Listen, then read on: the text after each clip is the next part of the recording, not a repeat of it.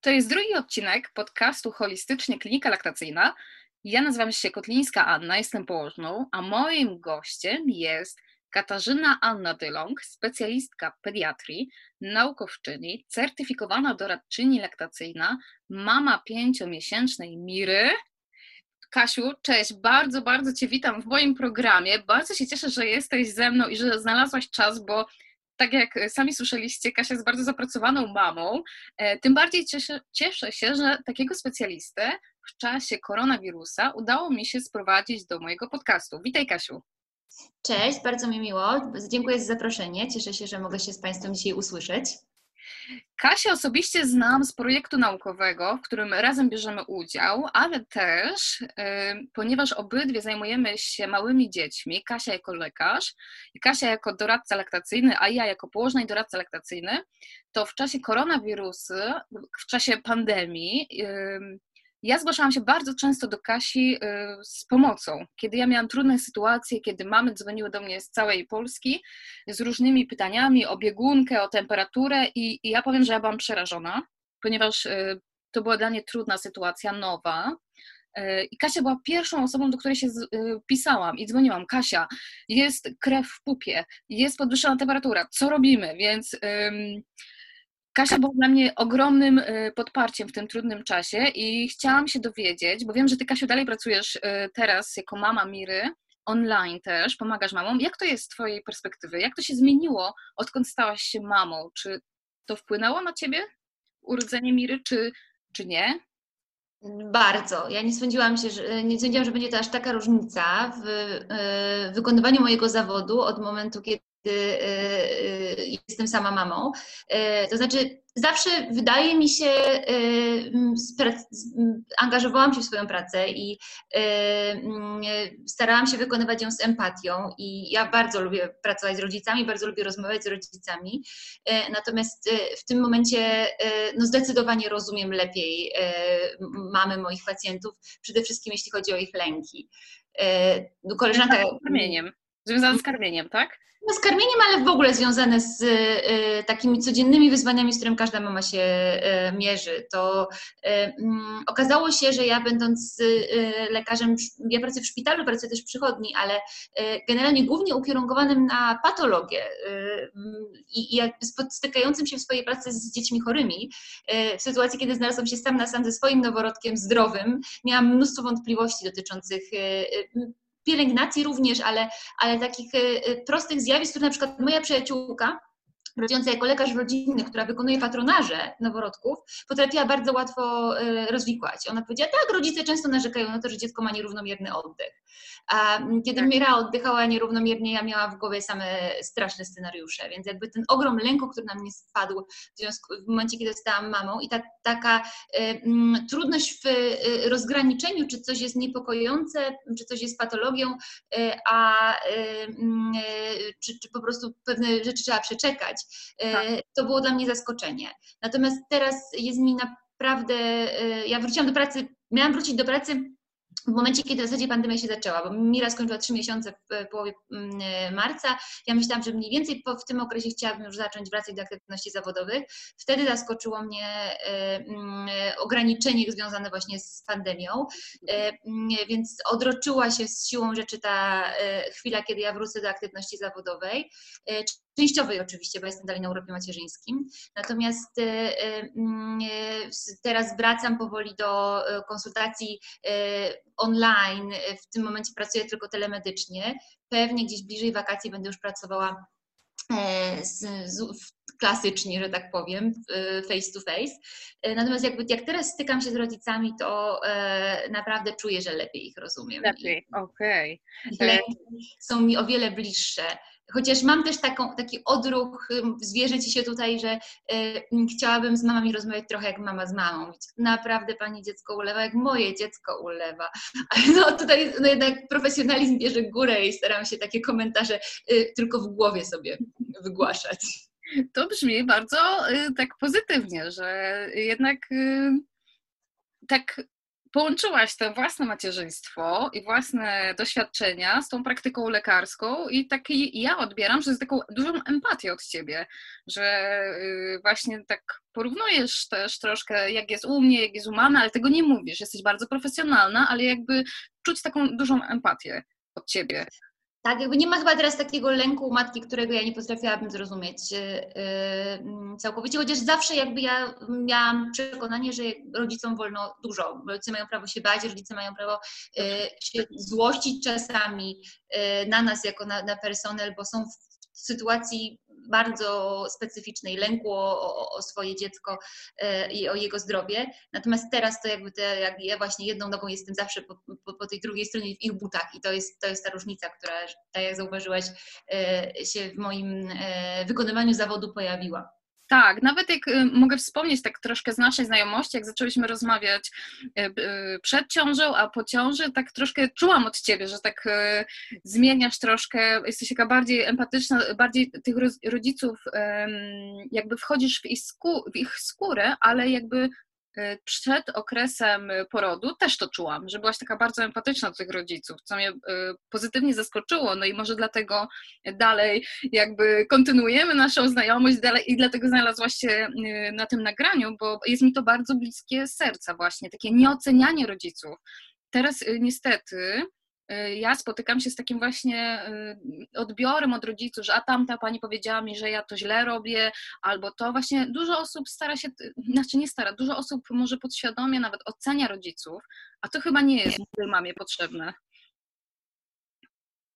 Ja myślę, że to w ogóle jest też bolączka naszego społeczeństwa, że ludzie dają sobie prawo w ogóle do oceniania innych e, w zakresie znacznie przekraczającym e, mm, e, normy, bynajmniej takie, do których ja bym dążyła. Ja też miałam doświadczenie pracy we Włoszech, w Niemczech, w Stanach Zjednoczonych i tam tak. ten margines takiej wolności jest dużo większy. To znaczy, póki człowiek nie robi dziecku krzywdy, a to umówmy się, jest sytuacja bardzo rzadka i ewidentna, w sensie wtedy te służby, e, we wszystkich tych trzech krajach, które wymieniłam, wtedy te służby wchodzą natychmiast e, i, są bardzo bezwzględne, jeśli chodzi o autentyczne krzywdzenie dziecka. Natomiast póki człowiek nie robi dziecku krzywdy, to e, styl, w jakim wychowuje to dziecko, w jakim, jakim je ubiera, w jakim się do niego zwraca, to jest absolutnie jego sprawa.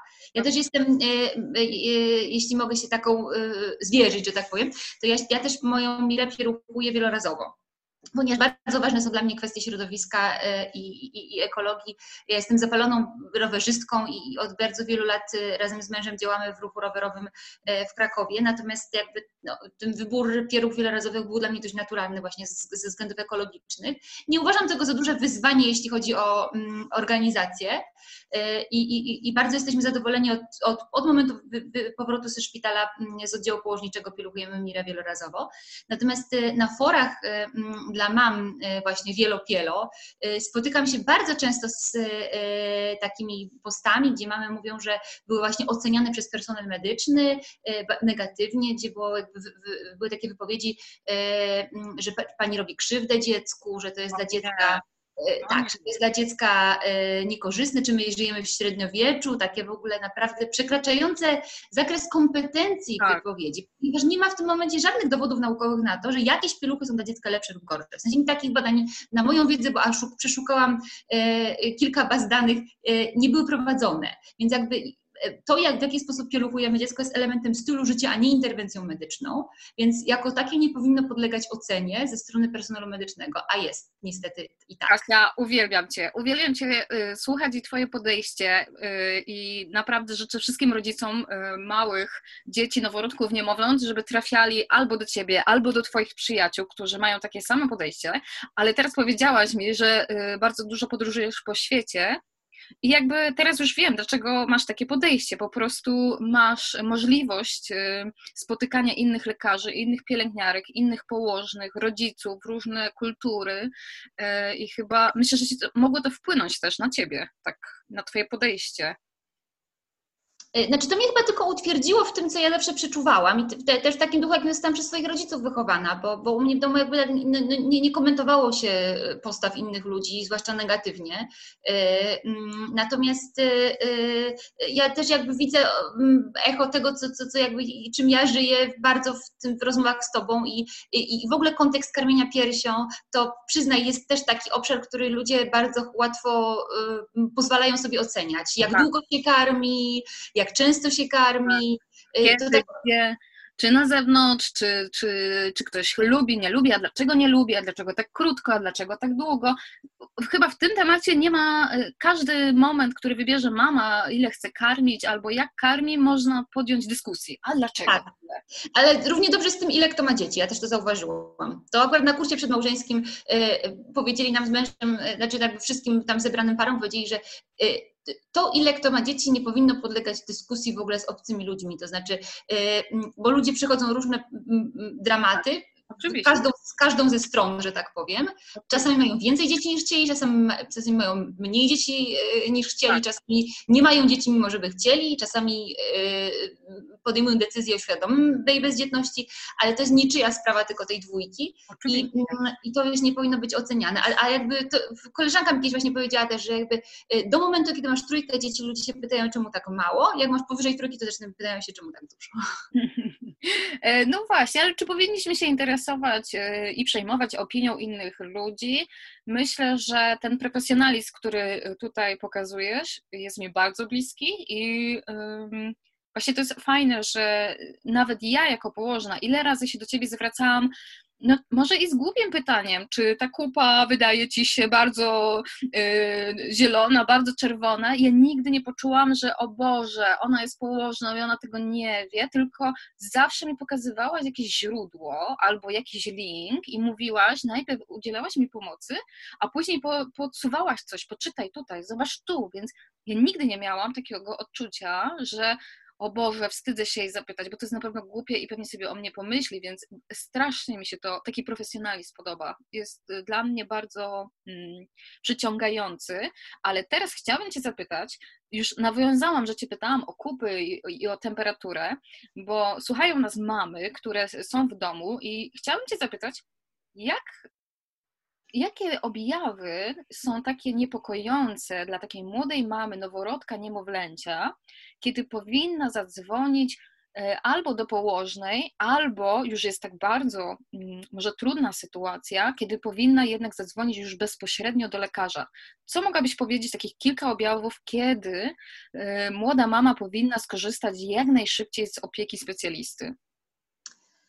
No, noworodek to jest w ogóle temat rzeka e, i, i to jest e, e, pacjent, z którego bardzo wielu pediatrów się obawia, bo noworodek ma to do siebie, że bardzo jego stan dynamicznie się pogarsza, a jednocześnie, kiedy jest leczony dość wolno, poprawia, to już szczęśliwie, kiedy zostanie rozpoznany problem. Jak również u noworodka bardzo wiele rzeczy może znaczyć bardzo wiele rzeczy. To znaczy, E, nawet subtelny objaw e, może prowadzić e, do, do mm, czegoś niepokojącego, a w drugą stronę bardzo dużo rzeczy, tak jak wspomniałam, fizjologicznych, czyli no, prawidłowych, normalnych może budzić niepokój, tak jak te, te, ten nierównomierny oddech u mojej mierci. Nierównomierny oddech, a mogłabyś podać przykład? Kiedy... O, moje dziecko to się nazywa oddech periodyczny. Y, to jest y, taka sytuacja, kiedy dziecko mm, oddycha tak regularnie, regularnie, regularnie, potem przerwa, potem taki głęboki wdech i wydech i potem znowu regularnie, regularnie, regularnie. To jest akurat norma, natomiast niepokojące na pewno w tym kontekście stają się bezdechy, mm, natomiast bezdech musi sięgać kilkunastu sekund, żeby był zdefiniowany jako bezdech, więc jakby jak chodzi o własne dziecko, to Mm, e, każda sekunda ciągnie się tak e, długo, e, że nawet dwie sekundy wydają się wiecznością. Oczywiście, oczywiście. Natomiast 20 sekund to jest ta granica, która, która jakby sprawia, że coś może zdecydować jako desty. No ale wyobraź sobie, że twoje dziecko nie oddycha 20 sekund po prostu. Ja myślę, że to musi być dla rodziców yy, straszne. I nieoddychanie, w ogóle nie poruszanie się dziecka przez, jak już rodzice, bo rodzice są bardzo wyczuleni na temat oddechu, kupują te aparaty, monitory oddechu, yy, więc ten oddech i ta śmierć łóżeczkowa to są takie tematy strasznie. Yy, delikatne i budzące od razu stres.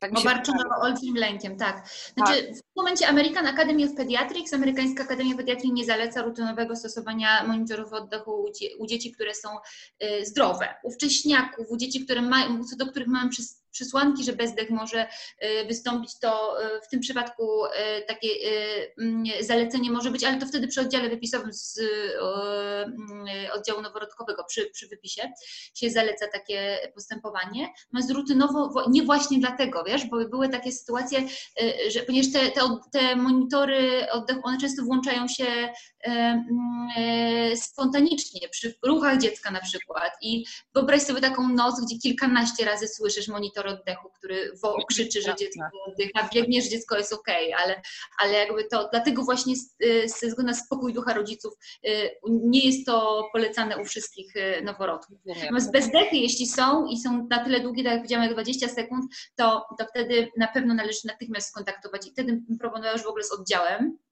noworodkowym. Czyli e, bezpośrednio do szpitala kierujemy się. Gdyby mama e, uznała, że obserwowała oddech i budzi jej niepokój, e, że dziecko ma bezdech, to Twoje rekomendacje są bezpośrednio do szpitala. Już nie dzwonimy po położnej, po lekarzu, tylko szpital i dziecko nie oddycha i nie oddycha długo, to znaczy no 20 sekund to właśnie to jest ta granica, ale powiedzmy sobie, że jeśli dla mamy to jest naprawdę długa przerwa, to wtedy bym proponowała e, właśnie oddać, udać się do oddziału. Natomiast jeżeli oddech jest na przykład nierównomierny, to wtedy można się skonsultować ze swoją położną środowiskową, która zapewne uspokoi, tak jak ja wspomniałam, e, ponieważ wy położne, ale i, i lekarze rodzinni jesteście bardzo dobrze zaznajomieni z e, fizjologią, czyli z zdrowymi dziećmi. Wysłuchujecie tych y, lęków tych rodziców, y, ale dzieci, które finalnie okazują się zdrowe. My mamy trochę inną perspektywę, dlatego że do nas trafiają dzieci, z którymi zazwyczaj później coś się dzieje. Natomiast bezdechem u noworodka mogą świadczyć o różnych rzeczach. Tak jak wspomniałam, noworodek to jest taki pacjent, który ma y, mm, bardzo mm, różne objawy, które mogą prowadzić do bardzo różnych scenariuszy. Może to być mm, sytuacja przejściowa, a związana z niedojrzałością ośrodka sterującego oddechem, ale może to być na przykład objaw jakiegoś zakażenia, jakiejś infekcji, czy to dróg moczowych, czasami nawet sepsy, ale to na pewno budzi niepokój. Mm-hmm. No właśnie, a propos infekcji, to czasami tak jest, że dziecko z różnych przyczyn płacze, płacze, ten płacz jest taki, mówi się, nieutulony, nic nie pomaga i czasami może to być objaw właśnie jakiejś infekcji, czy dróg moczowych, czy innych. Tak, dziecko ma bardzo niewiele możliwości zasygnalizowania, że coś jest nie tak. Więc jeśli, jeśli noworodek e, płacze nieprzerwanie e, przez e, kilka godzin, nieutulony płacz jako taki to jest objaw, który opisujemy po szczepieniu to, to samo ten taki, ta zbitka literowa, nieutulony płacz. Natomiast to musi być minimum dwie godziny, żeby ten płacz był nieutulony. To też jest bardzo długa granica. Natomiast tak. jeśli dziecko rzeczywiście płacze i nie daje się uspokoić, nie daje się ukoić w, w ramionach mamy, nie pomaga chustonoszenie, nie pomaga przytulanie, nie jest głodne, Y, przewinięte, to wtedy y, możemy domniemywać, że coś y, mu się dzieje i wtedy też pasowałoby, żeby ktoś takie dziecko zbadał. I ja bym może wtedy ewentualnie proponowała, mm, jeżeli jest dogodna sytuacja, dzień, mm, to wtedy po prostu swojego pediatrę, swojego lekarza rodzinnego. Mhm. Natomiast no, w weekendy to wiadomo, mamy wtedy gorsze możliwości. Teraz przez koronawirusa to też trochę wszystko jest E, trudniejsze. Natomiast infekcja u noworodka jest rzeczą rzeczywiście niebezpieczną, ponieważ noworodek nie ma zdolności ograniczania infekcji. To znaczy, starsze dziecko, dorosłe potrafi zatrzymać stan zapalny tam, gdzie on się dzieje e, i e, jeżeli mamy zapalenie ucha u dorosłego, to mamy zapalenie ucha. Natomiast jeżeli mamy u noworodka zapalenie ucha, to mamy zapalenie noworodka. To znaczy ten stan się rozprzestrzenia bardzo szybko. Czyli nie bagatelizujemy, ponieważ noworodek nie może, ja powtórzę tak jak zrozumiałam, jeżeli mamy y, infekcję ucha, to bardzo szybko ta infekcja może dotyczyć również innych części narządów dziecka, więc musimy leczyć całe, całe dziecko, całego noworodka, nie skupiać się tylko na samym uchu. Y, tak, znaczy i, i, musimy działać szybko. To jakby to przede wszystkim to tempo. Tak samo zresztą z drogami moczowymi, że generalnie po prostu noworodek nie jest w stanie ograniczyć miejsca infekcji do tylko jednego e, tego początkowego, tylko szybko ta infekcja się rozprzestrzenia i przechodzi w infekcję uogólnioną, i no, jak, czyli sepsę i to się dzieje naprawdę przy, u noworodka bardzo, bardzo szybko. Dlatego my na takiego pacjenta patrzymy bardzo dużą czułością, uwagą e, mm, i, i, i, traktujemy zawsze noworodki e, bardzo, bardzo poważnie pod kątem rozwoju choroby. Dlatego też między innymi noworodki ze względu na niedojrzałość ich mechanizmów odpornościowych noworodki bardzo rzadko gorączkują. Jeżeli noworodek Właśnie. gorączkuje, to to jest sytuacja wymagająca e, szybkich działań. Taki gorączkujący noworodek też musi być zobaczony e, e, i zbadany. Natomiast mm, noworodki czasami reagują, szczególnie wcześniaki, na infekcję, nawet poważną, nawet uogólnioną, reagują właśnie spadkiem temperatury. Hmm. Taką. Czyli możemy się spotkać u noworodka czasem y, ze spadkiem temperatury i z gorączką, i to może być sygnał infekcji, ale najczęściej może przebiegać ta infekcja bez zmiany temperatury. Znaczy, tak, może przebiegać bez zmiany, bez zmiany temperatury, może przebiegać z obniżeniem temperatury, ale nawet nie takim do końca wyłapania na takim zwyczajnym termometrze. Natomiast może, e, e, może nie dawać taka infekcja kompletnie żadnego biału. Znaczy brak gorączki u noworodka nie wskazuje absolutnie, że to nie jest infekcja. A to w takim razie, bo od razu mi się nasuwa pytanie, o które bardzo często pytają mi rodzice, jak mierzyć temperaturę u noworodka? To jest czy polecasz jakieś, o, jakąś metodę, odpowiedni termometr, bo wiemy, że termometry rtęciowe, które jak ja byłam dzieckiem, no to były w każdym domu, teraz one są no, ciężko je kupić. Y, rodzice kupują elektryczne, mierzą w różnych częściach ciała. Wiemy, że temperatura może się różnić na czole, pod pachą i, na innych częściach ciała. Jakbyśmy mogły to troszkę usystematyzować i powiedzieć, jak mierzyć tą temperaturę? E, znaczy standardem mierzenia gorączki, e, gorączki u dzieci właśnie według American Academy of Pediatrics jest mierzenie w odbycie, czyli w pupie, e, bo wtedy mamy taką największą pewność. U noworodka mierzenie pod pachą mm, nie jest precyzyjne. Termometry takie bezdotykowe, które oczywiście mają niekwestionowany plus, jakim jest ich mała inwazyjność, tak. jeśli chodzi o, o, o, o sposób pomiaru, one mają plus minus jeden stopień niedokładności, co zresztą producenci w, w, instrukcjach e, e, te informacje zawierają. E, natomiast taka, taka temperatura mierzona, my też się nie w szpitalu posługujemy. W szpitalu to, to jakby atutem jest to, że one są bezdotykowe, czyli no nie, nie, nie mogą przenosić infekcji z jednego pacjenta na drugiego. Natomiast w domu dobrze jest mieć termometr alkoholowy, to jest taki jakby następca termometru e, rtęciowego, właśnie taką samą ma formę, tylko tam inna substancja jakby dokonuje pomiaru. Jeśli gdzieś jeszcze ktoś ma termometr rtęciowy, to nie ma, bezdyskusyjnie one były bardzo precyzyjne, natomiast wycofane zostały ze sprzedaży z racji na potencjalne ryzyko po prostu roz, ro, ro, rozbicia takiego termometru i tak. rtęci, tak. Mhm. Natomiast należy pamiętać, że, że temperatura mierzona w odbycie jest o pół stopnia wyższa niż mm, e, w przypadku temperatury mierzonej powierzchownie. Swoją drogą, e, Amerykanie dorosłym mierzą temperaturę w ustach, nie, nie, nie pod pachą. O, w ustach, ale takim termometrem jednorazowym, wielorazowym, rtęciowym, ja akurat tam, gdzie ja pracowałam, nie mierzyliśmy temperatury, e, natomiast no chyba tak do, w domu to generalnie mierzą sobie takim swoim, a, a, a w jaki sposób robią to w szpitalu, to, to nie potrafię powiedzieć, bo nie, nie pracowałam na, szpital, na oddziale takim infekcyjnym, gdzie by się mierzyło temperaturę ale tak, e, mm, w Stanach. Ale, ale e, to by trzeba sprawdzić, nie wiem właśnie. Bo ja jakbym tak myślę o termometrze rtęciowym, jak ja go używam, to bardzo się boję, żebym się nie, nie, no żeby go nie upuścić. Widziałam takie rzeczy na studiach, jak niestety w różnych momentach on po prostu upadł i te kuleczki rtęci, więc mnie to zawsze przerażało, ale dalej mam ten rtęciowy i bardzo z nim delikatnie i ostrożnie podchodzę, obchodzę się sama, jak mierzę temperaturę pod pachą. ale powiem, że gdybym miała zmierzyć dziecku temperaturę rtęciową w pupie, to ja przyznam, ja bym się y, obawiała. Ja bym chciała, żeby chyba ktoś inny to zrobił za mnie. No, bo to jest bardzo nieprzyjemne. Jakby y, ja też y, zawsze przeszczekam rodziców moich pacjentów przed jakby też nadmierną chęcią doprecyzowania tej temperatury. To znaczy, jeśli dziecko ma gorączkę, to mama to zwykle czuje i tata to zwykle czuje.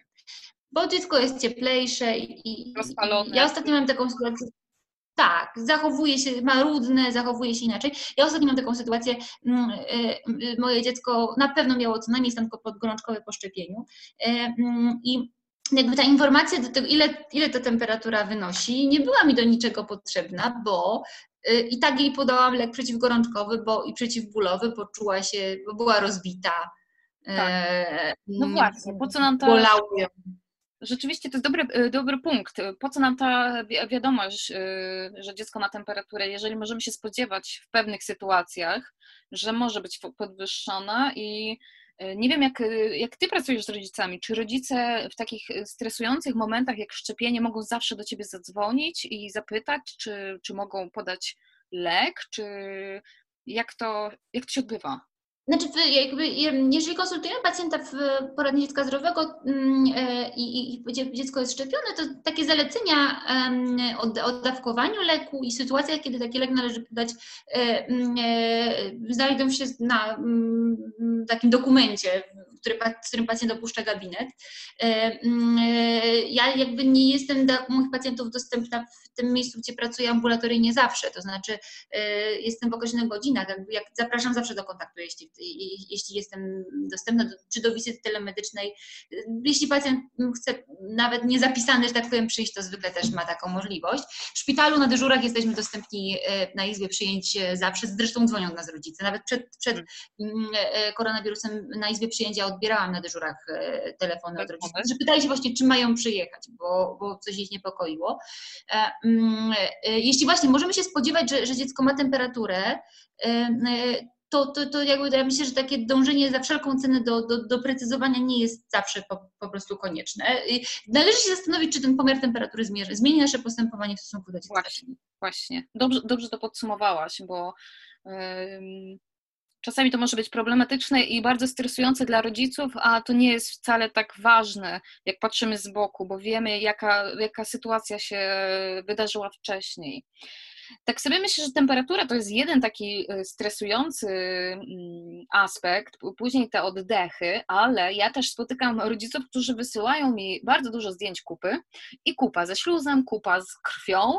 E, dzięki Tobie już stałam się większym ekspertem, kiedy należy szybko taką kupę z, dzieckiem odesłać do szpitala, a kiedy nie. Ale jakbyś e, mogła e, właśnie troszkę ten temat poszerzyć, kiedy kupa, co to w ogóle znaczy, że kupa jest z krwią?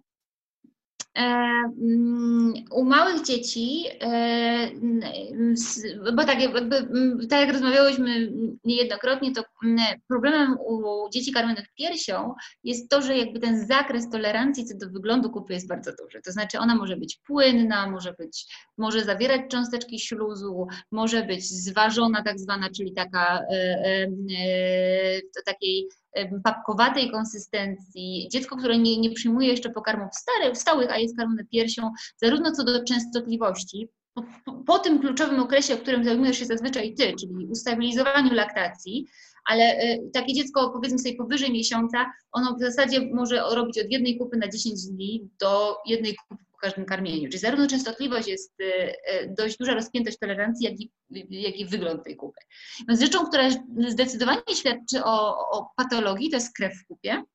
I to najczęściej są takie czerwone płaczki, ale jakby nie spotkałam jeszcze rodzica, którego by to nie zaniepokoiło, bo naprawdę bardzo widać. I, i, i, tak, i, i zwykle jakby krwawienie, czyli, czyli takie kłaczki krwi w, w, na pieluszce to jest powód e, do niepokoju i tacy rodzice zjawiają się nawet na ostrym dyżurze, z tego co pamiętam, chociaż przyczyny takiego e, stanu zwykle są mało niebezpieczne, bo to może być albo infekcja, to znaczy jakaś bakteryjna choroba jelitowa, ale to rzadziej. Natomiast najczęściej jest to alergia na białko mleka, która wywołuje taki stan zapalny w jelicie, który skutkuje właśnie krwią w stolcu, E, ale to bardzo szybko, po zastosowaniu odpowiedniego leczenia, to się bardzo szybko mhm. E,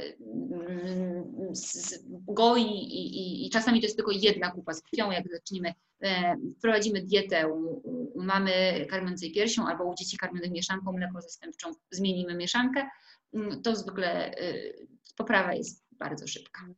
Tak, z tymi kupami to jest temat moim zdaniem szeroki, temat rzeka, ile, jak te kupy się zmieniają, od smułki i nawet ostatnio rozmawiałyśmy, że ja miałam dziewczynkę, która miała 5 dni i, i, i 5 dni, dziewczynka i dalej rodzice zgłaszają smułkę no to był dla mnie bardzo stresujący moment, bo ja jako położna y, wiem, że smułka to jest pierwsza kupa, ona jest w pierwszej i drugiej dobie, ale nigdy nie słyszałam o tym, żeby dziecko przez pięć dni robiło smułkę, y, więc y, powiem, że kolor kupy ma znaczenie, konsystencja może mieć znaczenie, no bo dosyć trudno jest rozpoznać, kiedy kupa jest biegunką, to już tak dla tych bardziej wtajemniczonych, że czasem kupy są różnej konsystencji i yy, rodzice mogą się zapytać, to kiedy, kiedy, to jest, kiedy będzie biegunka? No i ja tu się posługuję, nie wiem jak ty Kasia, ale ja idę obrazami. Mam atlas kup, atlas karmienia piersią, gdzie tam są też kupy i ja często rozmawiam z rodzicami, pokazując im kupy kolorami. Ta kupa wygląda tak,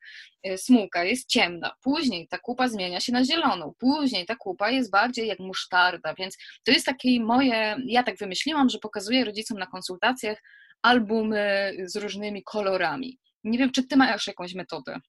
No my się posługujemy taką skalą. U starszych dzieci to jest skala bristolska, a u noworodkach jest też taka skala, gdzie jakby to akurat ja mam rysunkową, nie ze zdjęciami, ale, ale jakby też tak tym kodem możemy się posługiwać. Tylko, I tak robimy często, natomiast y, no, y, jakby jest tylko u noworodków i małych dzieci, szczególnie karmionych piersią, jest tylko kilka rzeczy, które mogą niepokoić. To jest to, jeżeli kupa jest y, mm, biała, to jest bardzo niepokojący stan, bo to znaczy o, to, to świadczy o, o, chorobach wątroby najczęściej, ale taka biało, biało-szara.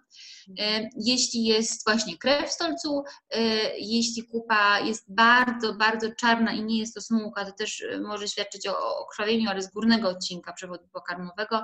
I kupa zielona, bardzo zielona jak szpinak, może też być nieprawidłowa, ale nie zawsze taka jest ale to może, może świadczyć o nieprawidłowości. Natomiast jakby y, y, tu właśnie cały problem polega na tym, że ten zakres tolerancji jest duży. Co do biegunki, to też jakby definicja biegunki u, noworodków i, niemowląt jest też taka bardzo płynna nomen omen, e, to znaczy mm, to jest po prostu częściej niż zwykle, bo taka jest prawda, że jakby jeżeli dziecko robi mm, kupę po każdym karmieniu, no to jakby trudno o takie przyspieszenie jelita, pracy jelita, żeby to było częściej jeszcze. Tak. To, jest, to są trudne pytania. Tak samo jak ja Cię pytałam o ulewania, kiedy rozróżnić ulewania od wymiotów. E, kiedy rodzice się do mnie zgłosili i mówią, że dziecko wymiotuje, więc y, jak ja pytałam, jak często, skąd rodzice wiedzą, że czy to są wymioty, czy to jest ulewanie, więc ta granica jest taka bardzo płynna, też mi się wydaje, że to są takie małe szczegóły, które, które wy pewnie lekarze wypytujecie albo analizujecie później, obserwujecie dziecko, E, ale tak, chodzi mi o to, że ta granica jest taka cienka. Nie wiem, czy się zgadzasz. Bardzo, bardzo nam pomaga to, jeśli ktoś ma drugie dziecko. To znaczy, jeśli rodzic ma um, um, drugie dziecko, to wie, w sensie już zetknął się i mówi tak, no to moje dziecko chyba wymiotuje, bo tam to jak ulewało, to ulewało inaczej, prawda? Jakby tutaj różnica jest w ciśnieniu, to znaczy wymioty są teoretycznie pod ciśnieniem, a ulewanie, y, a ulewanie jest y, mm, y, takim cofaniem się treści żołądkowej do przełyku i do jamy ustnej, właśnie bez tego takiego skurczu i tłoczni brzusznej, bez tego takiego zarzucenia, że tak powiem. Ale to, tak jak mówię, jest to y, y, też tak bardzo płynna granica, ale mm, zwykle mm, ja mam takie doświadczenie, że rodzice widzą i czują, że dzieje się coś nieprawidłowego. To znaczy, jeśli jak już troszeczkę poznają swoje dziecko, problem jest z takimi noworodkami, które mają kilka dni, ale jak już troszeczkę poznają swoje dziecko, to też widzą, że jest jakaś zmiana i to jest dla nas najbardziej y, cenna informacja, to nas najbardziej naprowadza na, na to, że, że, że mamy szukać gdzieś jakiegoś procesu, który do takiej zmiany doprowadzi. Ale to jest ciekawe, o czym mówisz, ponieważ ja bardzo się z tym zgadzam. Jako doradca laktacyjny często jest tak, że mama mówi, że no była już u mnie jedna położna, druga, pediatra nic nie widzi, ale ja czuję, ja wiem, że coś jest nie tak z tym karmieniem.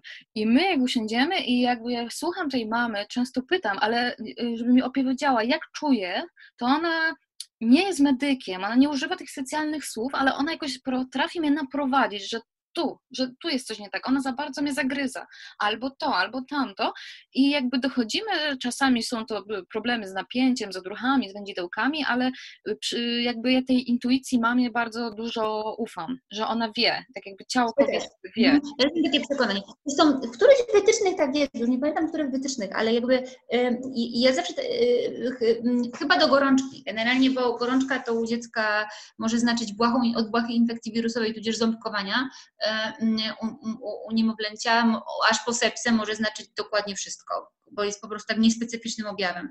Jakby tam jest taka informacja, że należy po prostu rodzica zapytać, czy wydaje mu się, że dziecko jest chore. Ja y, to bardzo stosuję. Y, ja ufam mamom i tatom moich pacjentów i to naprawdę się sprawdza. To znaczy, jeśli rodzic ma przeczucie, że coś się z dzieckiem dzieje, to takie dziecko należy traktować poważnie, bo, bo mm, e, e, rodzice widzą bardzo subtelne zmiany, których, e, zwłaszcza jeśli opiekujemy się takim pacjentem doraźnie, jeśli go widzimy pierwszy raz w życiu, na przykład na izbie przyjęć, to, mm, to, to, to, to jakby nie jesteśmy w stanie tego ocenić, ale rodzice widzą taką nieznaczną, subtelną zmianę, która świadczy o tym, dziecko, dzieckiem coś się dzieje, jest jakiś proces chorobowy. Tak, tak, ja bardzo się z tym zgadzam i mm, często nawet jak wyszukuję z mojej perspektywy rozwiązania, to ja też pytam rodziców, nie wiem, czy, te, czy też taką metodę stosujesz, ja pytam się, czy to, co, o czym ja mówię, odpowiada, czy czujecie, że to jest to, bo jakby ta intuicja mamy, ja mówię tutaj bardzo ściśle o karmieniu piersią, ona opowie, że nie, to chyba nie to, nie, nie. I jakby ja tutaj też się tym kieruję, więc yy, bardzo mi miło usłyszeć, że też taką metodę stosujesz, w ogóle lekarze stosują. Mam nadzieję, że, wie, że dużo lekarzy ich stosuje, bo to jest bardzo takie mm, naturalne, takie rzecz, yy, gdzie ufamy drugiej osobie, rodzicom. Jakby razem yy, zespołowo podejmujemy tą odpowiedzialność leczenia dziecka. Nie tylko y, lekarz, ale też rodzic jest zaangażowany w ten proces. Myślę, że to jest dobry kierunek.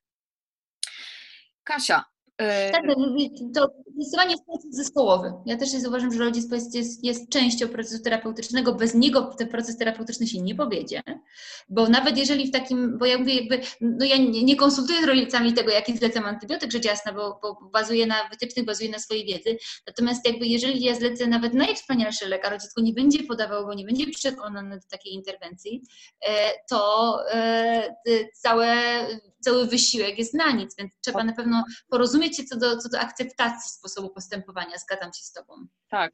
Nawet w literaturze anglojęzycznej jest takie sformułowanie yy, współ o wspólnej y, odpowiedzialności leczenia. Teraz y, nie mogę sobie przypomnieć, jak to brzmi, ale nie spotkałam tego w polskiej literaturze, że jakby pacjent, y, tam to dotyczyło kobiety w ciąży, że jakby kobieta w ciąży wspólnie z osobą prowadzącą podejmuje decyzję, czyli jest aktywnym uczestnikiem tego e, leczenia, też ma, może decydować o tym, czy na którą procedurę się decyduje, no ale najważniejsze jest, żeby pacjent jednak zrozumiał o co chodzi, w tym momencie rodzice, no bo dziecko jest za małe, ale żeby rodzice zrozumieli, dlaczego ja proponuję takie leczenie, co co może się wydarzyć, jeżeli nie, nie wdrożycie takiego leczenia i wtedy jakby jest sens, bo widzimy zmotywowanego człowieka z drugiej strony, który podąża tym wytycznym medycznym, tym badaniom, co, za tą całą twoją wiedzą, która, którą budujesz jako specjalista.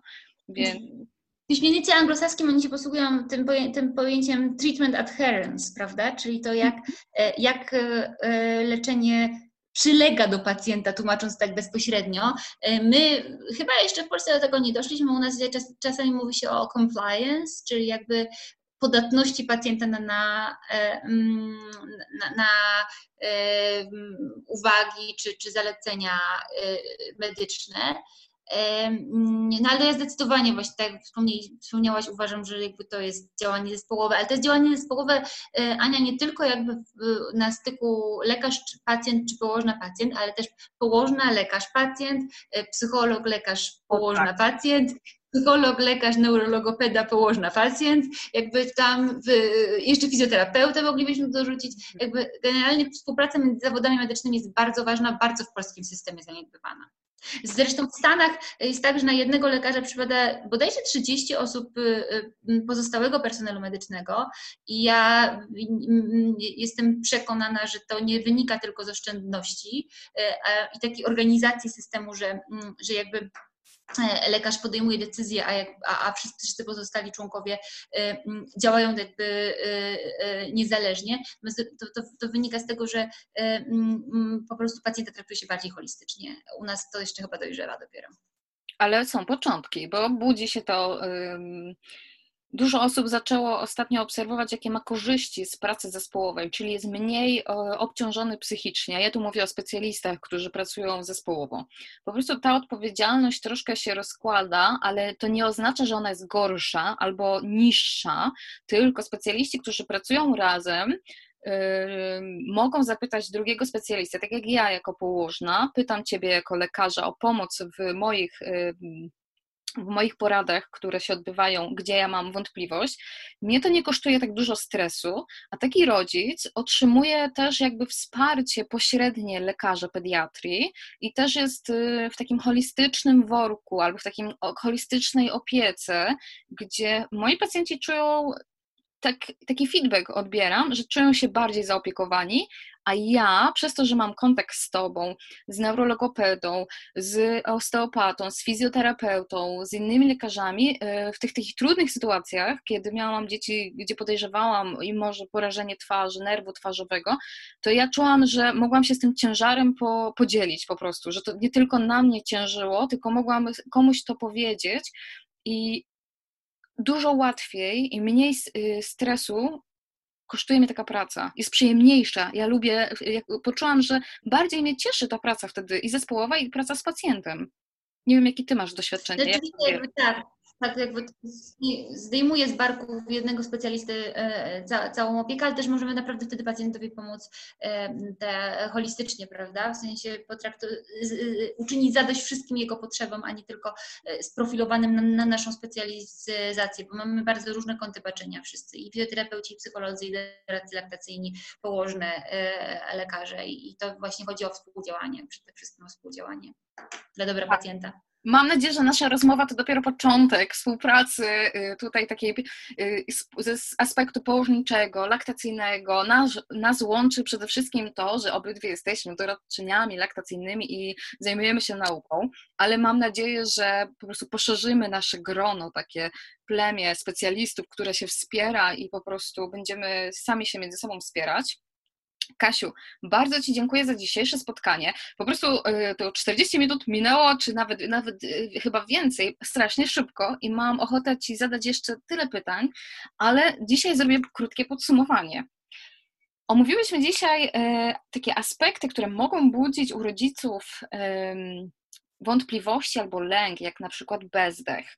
Do bezdechu chcę tylko doradzić, że jeżeli ktoś, kto nas słucha, podejrzewa taki bezdech, to według rekomendacji, tutaj, które przytoczyła Kasia, nie zaleca się monitorów oddechu, chyba że to są wcześniaki, ale przede wszystkim tutaj należałoby się zgłosić bezpośrednio z lekarzem, możemy my jako położne Was wspierać.